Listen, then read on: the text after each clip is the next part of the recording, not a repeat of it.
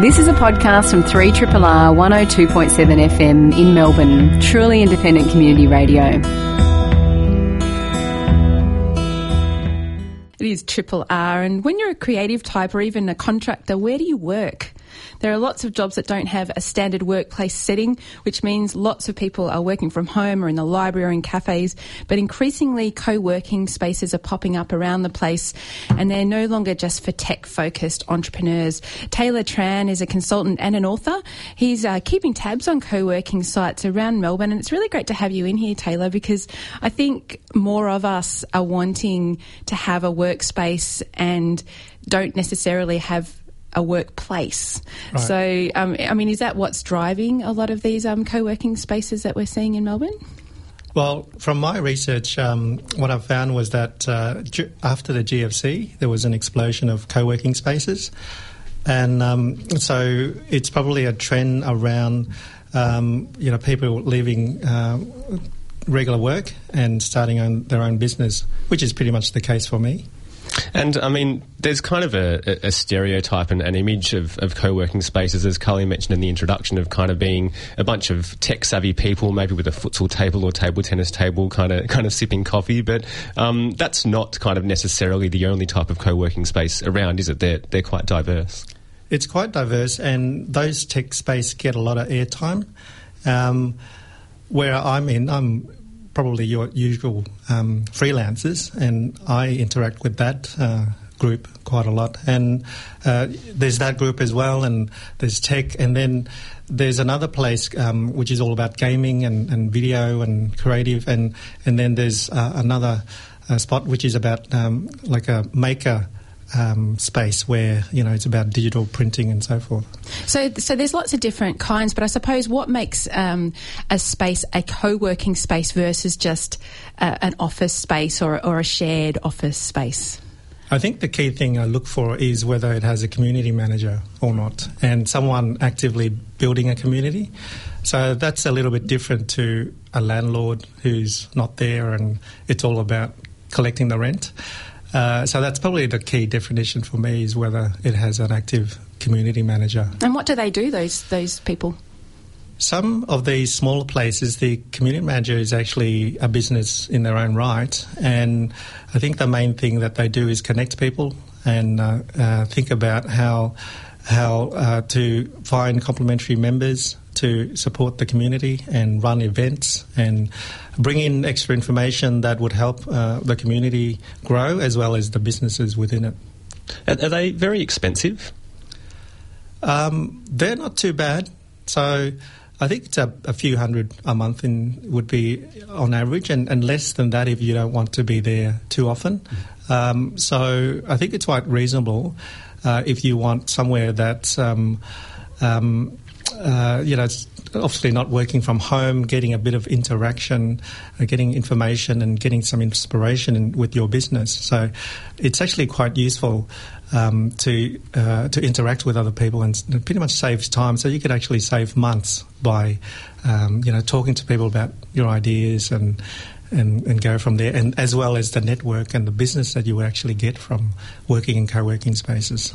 Can we talk about some sort of practicalities? So, Taylor, you've actually visited a lot of these spaces, and you've actually written a book about it. It's called Innovation Melbourne: A Guide to Melbourne's Entrepreneur Ecosystem. So, you really actually have gone in and, and checked them out. Are they open plan? Because I think um, a lot of you know workplaces. I work in a, an open plan workplace, and you really do have a lot of you know sound coming from other people's spaces. But when you're a team, that doesn't matter so much as if you're working on quite distinct projects. Are they are they noisy or what? You know, what's the sort of setup?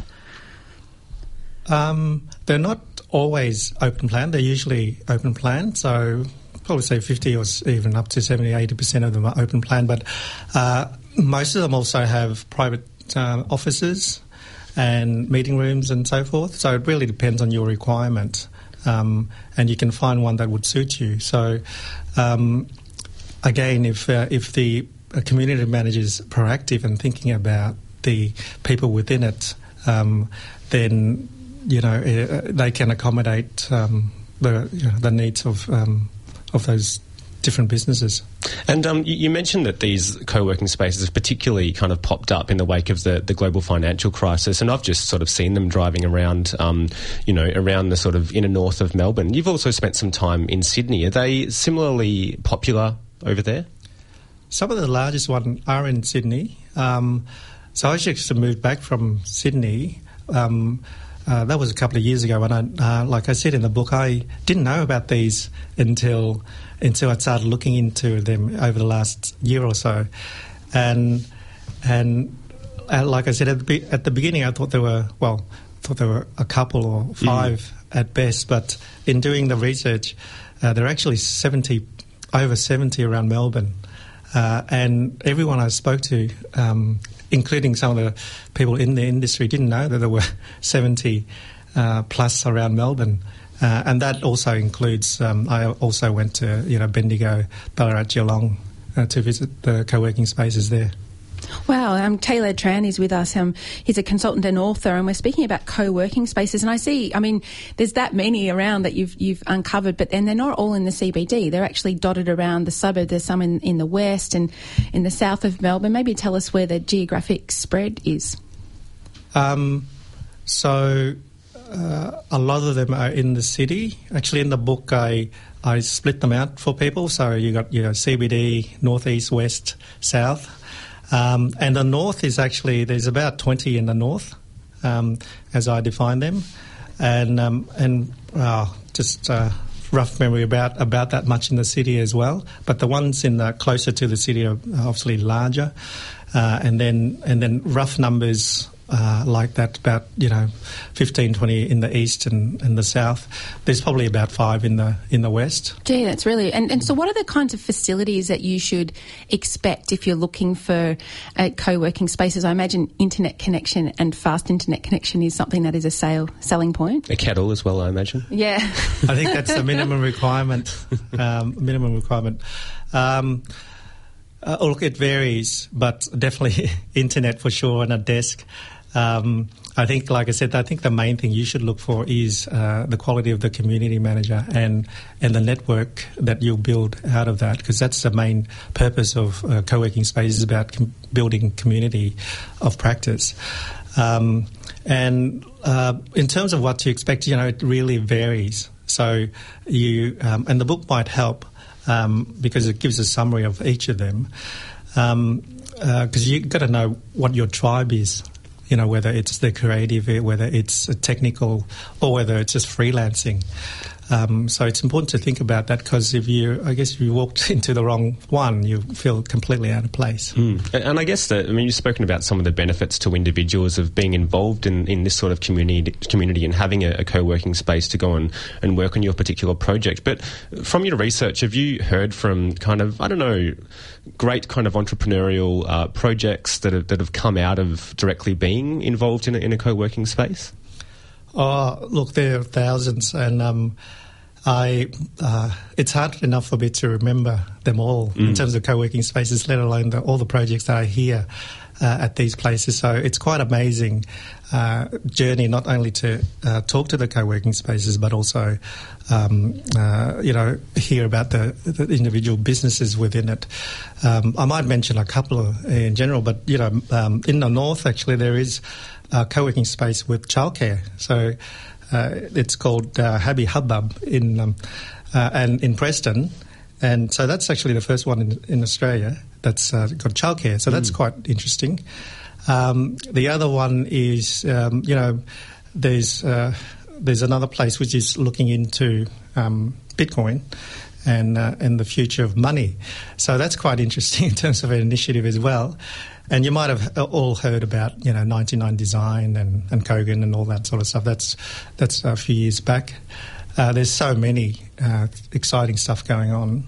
And the other thing that is happening as well are all the universities are setting up precincts. So, um, um, uh, what can I think about? So, um, Melbourne University is, is, setting up one, Monash, uh, RMIT, everyone yeah, and I mean, big corporations have also set up these spaces for, for their customers or their clients to come and work when they're travelling through Melbourne or Sydney or other cities in the world. So, this idea of providing these facilities so people can set up a temporary workstation or, or a more permanent one is is not just being stemmed from a from a good community manager, but it's more broad as well. That's right. So I was going to cover some of the corporate ones, but then I uh, looked into it. I thought, oh, I'm going to have to do another book on on that specifically. So all the corporations getting into them as well. So there's a, a list of them in the book that you know I won't go through. Um, and then uh, apart from that, there are also precincts as well. So the there's a Northern Innovation Precinct, the Southeastern Innovation Precincts. Uh, like I said, the North is actually quite active, so I think that's in, the interesting insight that I've found is uh, it's actually quite entrepreneurial, um, you know, where we are in the North. Yeah, and I think, I mean, a long time ago, I was part of a similar type workspace aimed at not for profits, and I wonder if that kind of um, type of type of organisation is catered for, whether you've got a not for profit, um, and then, you know, as you say, you've got to find your tribe.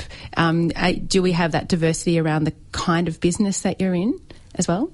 We do. Um, so there's a space called Dimension 5, which is um, targeted at not for profits, uh, which is open recently.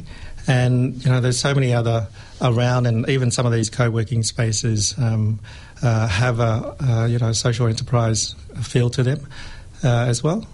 Yeah, no, I wonder if what it says about the kind of where we're at with work. I mean, what does this tell you, Taylor, when you're looking around? that There's so many different options out there and they are popping up all over the place. And I imagine people are listening to this thinking that they're wanting to set one of these up close close to home, perhaps in the sort of outer suburbs, even where people can avoid having to commute all the way into the city all of the time. Mm. Um, you know, what is, what, what is this telling us about our, yeah. our way of working. So in the book, I, um, I, talk a little bit about the future of work, and there's, um, for example, there's a recent report from CEDA which talks about over the next 10 to 20 years, about half the workforce will be self-employed.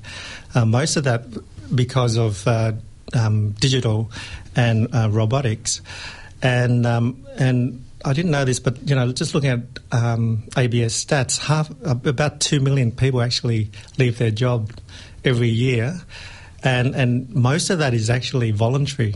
Um, you think it's about redundancy, but it's actually voluntary. So there is a strong trend to people doing their own stuff, and that's pretty much enabled by technology. Mm. And if you, someone out there who wants to get involved in a co-working space but maybe doesn't know where to start, can you just go along and, and kind of shop around, go and have a tour of them and, and have a look, or do you need to kind of set up an appointment generally? How does that work? Um, it would be good to call in advance or send an email. Um, you can also um, go onto the website innovationmelbourne.com.au. I've listed them all now for free for everyone to have a look. Uh, obviously, buy the book. Um, it's only you know thirty bucks, um, uh, which will give you a summary. A lot of them, uh, you know, if you go on the website, um, you can look at all the links, and I think you'll get a pretty good description of them. Uh, but call in advance. That way, uh, you know, it's more organised.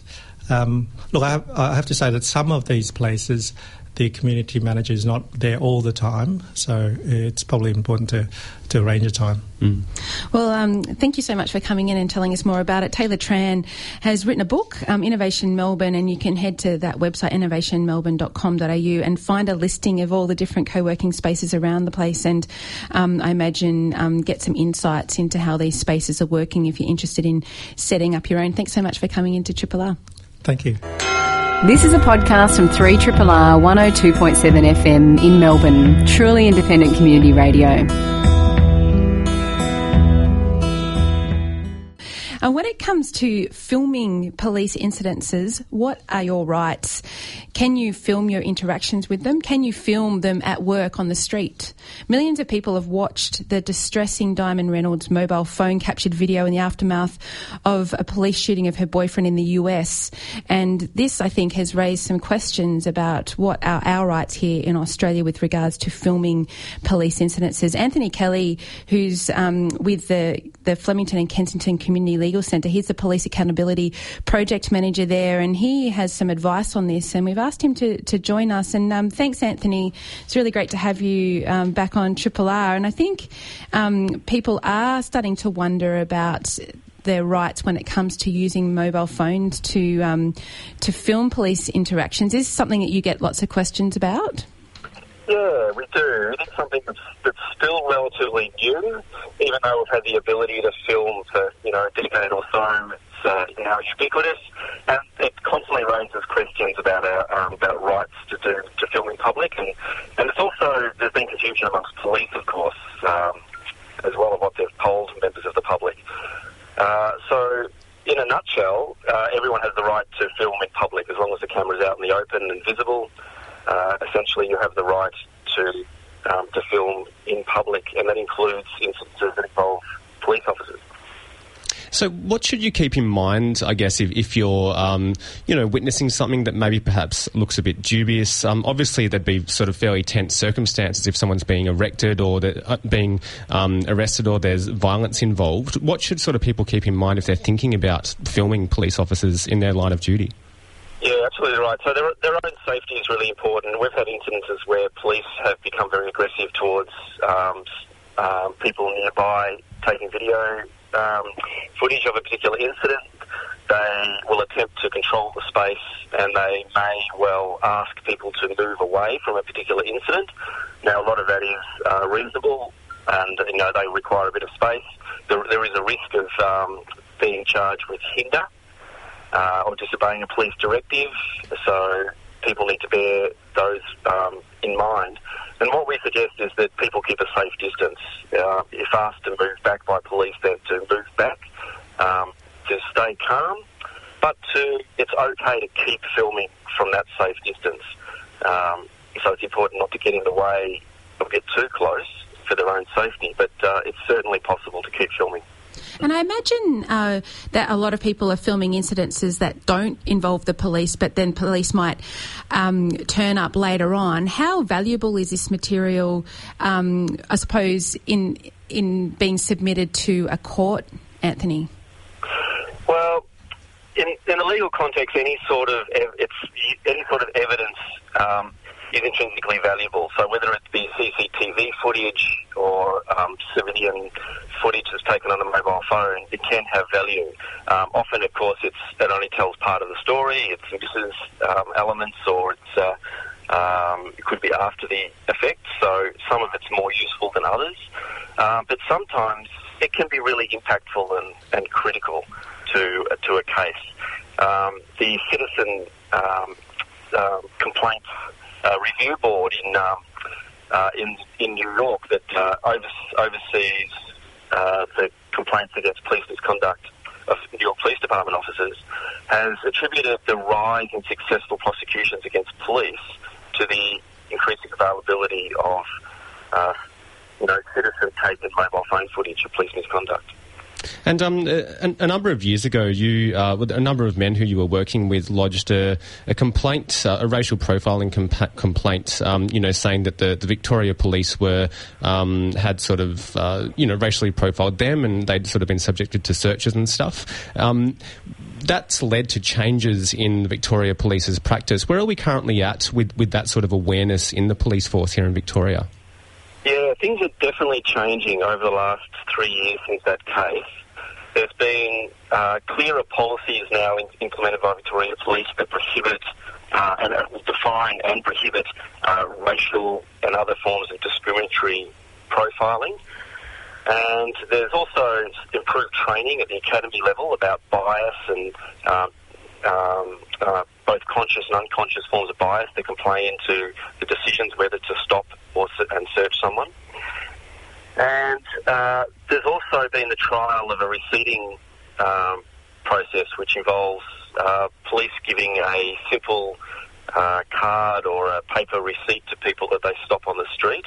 And that's something that uh, has been received favourably by young people in particular, and something that we'd like to see rolled out across the state um, from this point on. It's, um, it's been trialled throughout last year, and now the evaluation of that report is sitting on the Chief Commissioner's desk.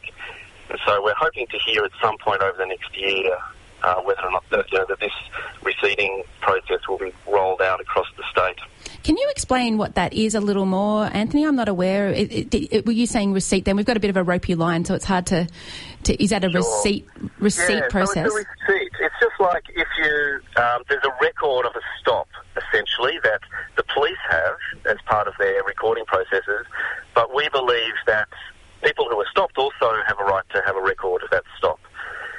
And what it means is that the, it has simple information about where they were stopped and simple information about why they were stopped and where they can go if they have any um, complaints or issues with, with being stopped.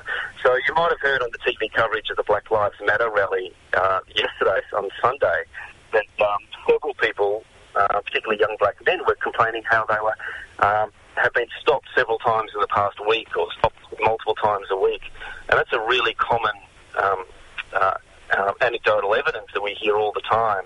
Receipting gives uh, people who are stopped, uh, particularly on multiple occasions, a chance to record and um, collect evidence that they've that they're being stopped multiple times.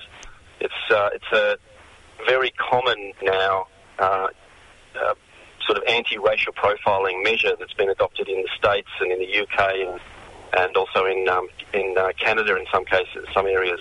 And we'd like to see it rolled out across Victoria. And you mentioned the, the, Black Lives Matter rally yesterday, which of course attracted um, a lot of people to the central CBD, and it's really kind of been spurred on by the, the recent distribution of, of, footage of the um, the two men in the US, uh, Alton Sterling, who was shot and killed in Louisiana by a police officer, and also Philando Castile, shot in Minnesota. Do you see these sorts of events as, um, I guess, resonating with the people you work with through the Flemington and Kensington Legal Centre and the Police Accountability Project? Yeah, for sure. The uh, the context is um, significantly different, as you can imagine. Presence of guns and gun culture and so forth, and the US con- the US context. But a lot of the underlying dynamics are very similar. Uh, communities feel like they're being discriminated against and targeted, and policing biases um, of uh, of a racial nature are common in police forces throughout the world, and they're certainly common here. The policing of Indigenous communities, uh, the policing of newly arrived communities over decades now, has reflected um, discriminatory, racialised practices, and that's something that Victoria Police are starting to recognise. They're starting to approach properly, but we're also maintain continual concerns about. And there seemed to be, uh, I mean, at least a, a, subtle pushback against that change. If we cast our minds back to March, where there was, um, you know, a group of youth, many of whom were of African descent, who ran through the CBD and kind of caused trouble um, around the time of the, the Moomba parade. And there seemed to be kind of a the language of law and order and police, um, I guess, feeling like they, they shouldn't stop and search people on a whim as potentially being a problem. Do you think that this the culture is really changing in a positive direction, or do we still have quite a quite a bit to to do still? Yeah, well, it's a it's a really unfortunate dynamic. So media and commentators and the members of the public jump to simplistic, you know, causal conclusions around um, social disorder and crime. Uh, ethnicity is uh, largely an inaccurate and blanket stereotypical causal factor that people jump to. That leads to biased approaches, um, and biased approaches is bad policing. So, uh, uh, what we saw back in 2006 with uh, Operation Molto was where there was a, um, uh, a small amount of um, street robberies that were um, undertaken by African young people. What happened there was the entire community was deliberately and systematically targeted. Young people were stopped on a wholesale industrial level throughout Flemington, North Melbourne, and the inner west. And we'd like to make we'd like to think that we have progressed since that. That uh, policing needs to be targeted, evidence based. Uh, people who break the law need to be targeted by police, not people who share their ethnicity. And so, um, hopefully, policing is getting better. We're, we're seeing good signs, particularly from the command level, but policing on the streets still seems to um, target people of ethnicities dispropor- of certain ethnicities disproportionately. And it's not only bad policing; it's bad for um, it's, it's unlawful but it also destroys trust and social cohesion.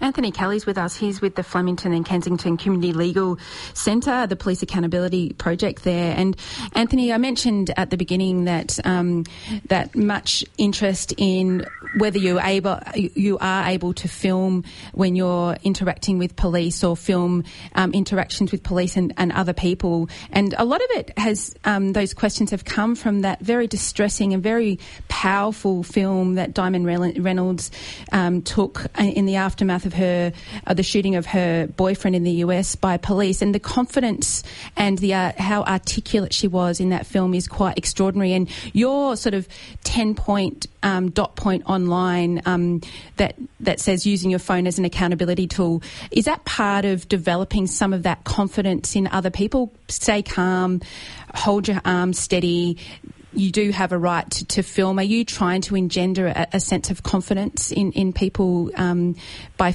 by by showing them how to do it? I suppose. Yeah, absolutely. A lot of people find themselves in that situation, filming as a third party an incident. It's very scary.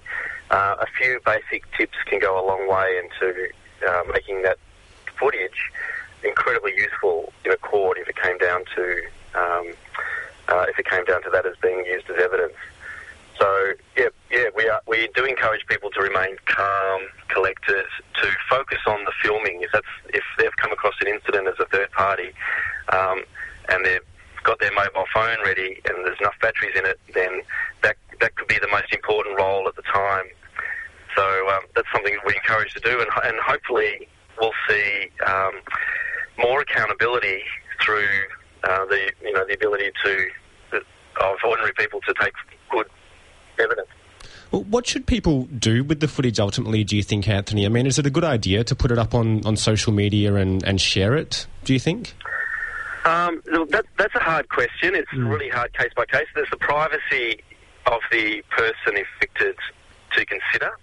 So that would be the, one of the considerations that I'd be most worried about, whether the person who was um, the victim of alleged police misconduct wanted their footage, wanted their image to be all over the internet, um, it's probably most advisable to take it to a community legal centre or a solicitor um, and to have that footage uh, looked at in the context of a, of a possible formal complaint. Well, thank you so much for joining us today, and we can direct people to your website. And um, Anthony um, is a lawyer, and um, he is with the Flemington and Kensington Community Legal Centre. And I suppose if you want any more information, then you can consult a community legal centre yourself, or you can head up to their Police Accountability Project website, and we can put links up on our Facebook account and on the Triple R website. Thanks so much, Anthony. Good talking to you. Thanks very much. This is a podcast from 3 R 102.7 FM in Melbourne, truly independent community radio. Triple R with Kulja and Dylan, and a lot is going on, as I just said, in PNG at the moment. The academic year has been suspended for some university students, and the Prime Minister Peter O'Neill is set to face a vote of no confidence in the Parliament this coming Friday. And last month, um, you might have heard that unarmed university students were shot at by police as they marched in support of a no confidence motion. Bal Kama is with the Lowy Institute and a PhD student with ANU, where he's researching the relationship between the executive and the judicial arms of the government in PNG, and um, he writes beautifully and has written on this topic um, extensively. And Bal, it's really great to have you with Triple R, and I. I wonder if you can sort of bring us up to date with what's going on in PNG at the moment. It seems to be very dramatic times. Yes, it is. Um, as you pointed out, there was a, a student protest, and then uh, now we have the uh, pilots and the uh, doctors as well. They're now also giving uh, the uh, Prime Minister warning that they will also go on strike, and the pilots have actually gone on strike. Um, last week, so things have actually changed quite a lot since the Prime Minister and the police decided to shoot the students, and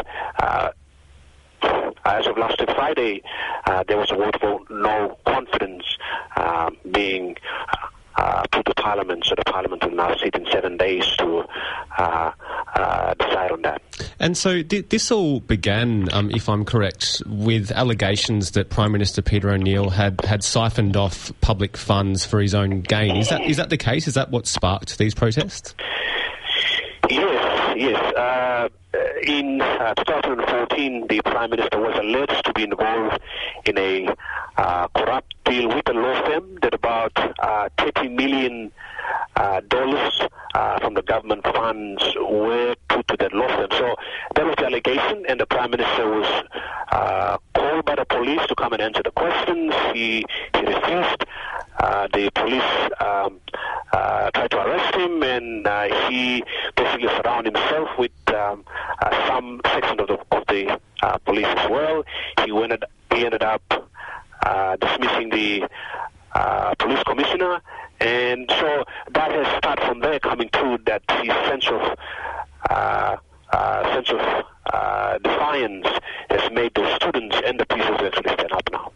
And um, Bal, we're just getting a bit of um, interference on your line. Maybe if you sort of move it um, a little bit further away from, from your mouth or in a different direction. Sorry. Or hopefully we can get a better sound um, from you. Um, it, and uh, my understanding is that students in, in PNG are absolutely admired um, in the community. They're seen as future leaders.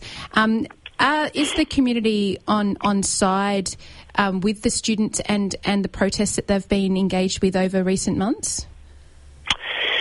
Yes, the students are seen as the light of their tribes and of their villages. So Papua New Guinea is a very diverse nation. And so there's a, it is made up of nations in a nation, and those students coming from those villages and tribes become the light bearers. So whatever that they stand for, and whatever that uh, they tell the people that this is the way, then the people seems to follow them because they see them as their knowledge bearers. And so when the student marched against the prime minister, yes, the people were willing to support them, and many towns across Papua New Guinea uh, actually stood up with the students. And you've written on the Lowy Institute's uh, interpreter website about the, the history of student activism in PNG and, and a range of other issues um, around this as well. Can you give us a little bit of a snapshot of of that trajectory and that, and that tradition of, of student protests in the country? Student protest has always been a uh, one of the main political activist um, uh, uh, center for for the last uh, uh, 40 years. Since Papua New, Guinea, Papua New Guinea got its independence in 1975, students have always stood up. And in uh, 2001, they did the same thing against a government then, uh, which has some policies that the student felt was against uh, this national interest of Papua New Guinea. And the government ended up, um, well, the uh, uh, security. Um, uh, police and defense were implicated in what was uh, what was accused to be a shooting of three students by them, and and and, and so the, the uh, three students actually killed um, when cops actually fired at them. So uh, there is this this this this, this is after those bloodshed shed and uh, all this history lined up, students have always felt that it is their duty. It is their duty to uh, stand up for the good of the nation, and that could mean at the expense of their education and at the expense of their own security and welfare. And and has the academic year been cancelled for all students, Bal, or is it only certain universities that are affected by the, the, the sort of ending early of the academic year this time round? Uh, so far, only one university, the uh, uh, University of Papua New Guinea, which, was, which is Papua New Guinea's main state university. Uh, but there's also talk at the second university uh, down in Lae that um, uh, it, it might be closed, but that's still not um, finalized yet. Now, at that, at that university, as you may be aware, um, about two weeks ago, one student was killed. Um, by by the student themselves. They were having conflict, uh, which concerns the same issue. Uh, some were going against it, and some were going for it. Um, uh, uh, uh for them to have a strike, and then um, during that during that tension, one student got killed. So, uh, yes, so far during this protest and during this period, tense period, one student has lost his life. Uh, and, and so that university, the security and the tension there as well is also high. And, and, what does it symbolise when a university ends its academic year, Bal? What is this? You know, what what is the repercussion of that? That means that um, those students now who are in the university would be uh, the the university will try to fit them back in next year, and the university has, has about three thousand space. So the current university would, I mean, the current student would try to be fitted in, and, and then those who are now completing the eleven and twelve, or I mean, who completing their high school, uh, to go to university again, uh, you will have a lot of applicants now trying to get into the same space. But um, those who are in there now would be perhaps given their priorities. So you may have uh, their, their school leavers from next year uh, not having a space in the uh, in the uh, uh, uh, campus. So I think it will it, it will it will it will result in young people, frustrated young people, basically out on the streets, not having space in a university. We're speaking on, on the grapevine with Bal Kama. He's a PhD student and contributor to Lowy Institute publications, and he's written a lot about Papua New Guinea's current situation with students protesting uh, Peter O'Neill and, and, the current administration. And what's what's the ultimate effect of, I mean, both the universities abandoning of the academic year, but also now that pilots are on strike? Is this ultimately leading to a lot of pressure being on, on Peter O'Neill to resign, or is that something that you don't will actually come to pass? Yes, there is definitely pressure on Peter O'Neill. I think he hasn't expected that his defiance to the justice system of Papua New Guinea would result in citizens and the elite of citizens taking responsibility and standing up against him. Uh, last week, the pilots of Papua New Guinea have cancelled their their, their, their, their, their flights. They refused to fly. And uh, this week, starting this week, the Doctors Association have also given um, Prime Minister 21 days, so that means the doctors will not go to work if the Prime Minister refuses to resign. And uh, so the health um, health sector would be also in jeopardy. And the teachers have also shown um, their interest in, in, taking part. So there is now a sense of ripple effect uh, from his defiance and the shooting of the students. As a as a more responsible prime minister, he will and he must feel a sense of responsibility and do the right thing, which the students and the people ask for him to step down and face these allegations. The leaders with him, um, those politicians with him, are also putting pressure on him because they felt that if they refuse to change the prime minister, or if, if things doesn't change, then when the elections come next year, that people will also hold them hold them responsible, and that will come at their own political cost as well. Um, so they, they, I think, are also putting pressure on him as we speak to make some, uh, make some decision going forward in the best interest of the nation. And um, so what we will see, sorry. No, sorry, continue.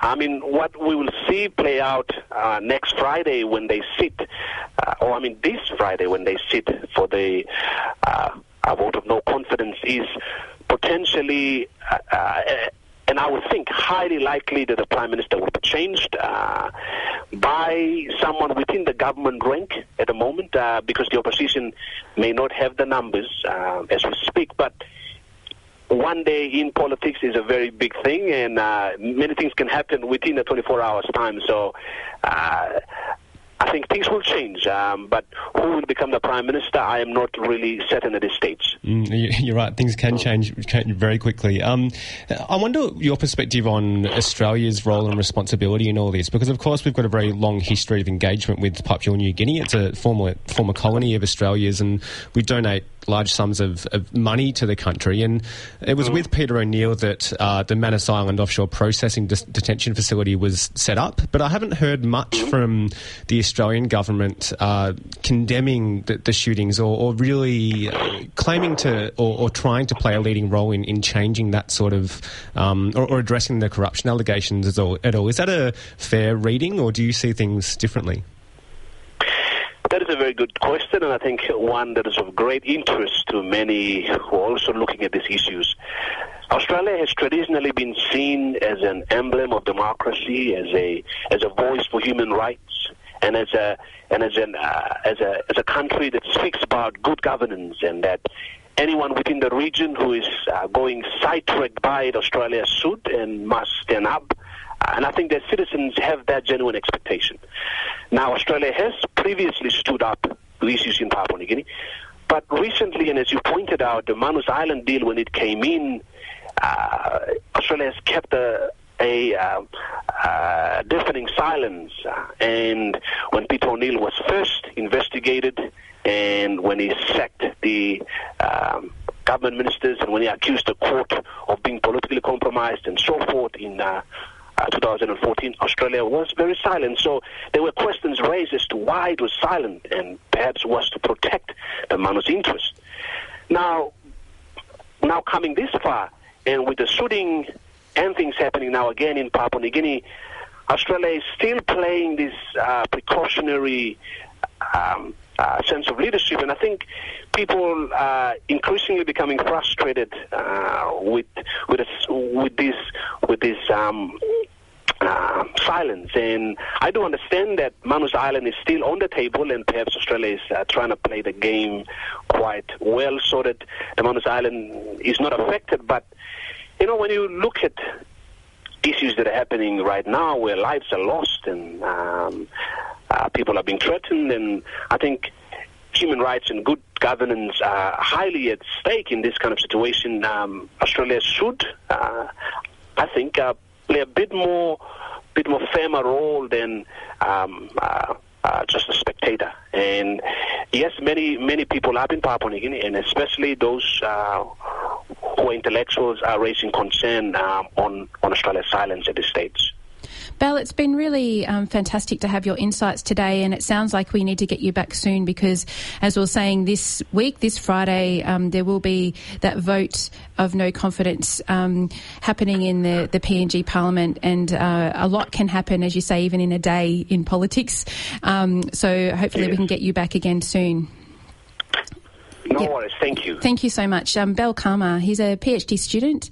Uh, he's a contributor to the Lowy Institute. He's a lawyer uh, and I think has some um, um, amazing and interesting insights into what's happening in PNG and politics at the moment.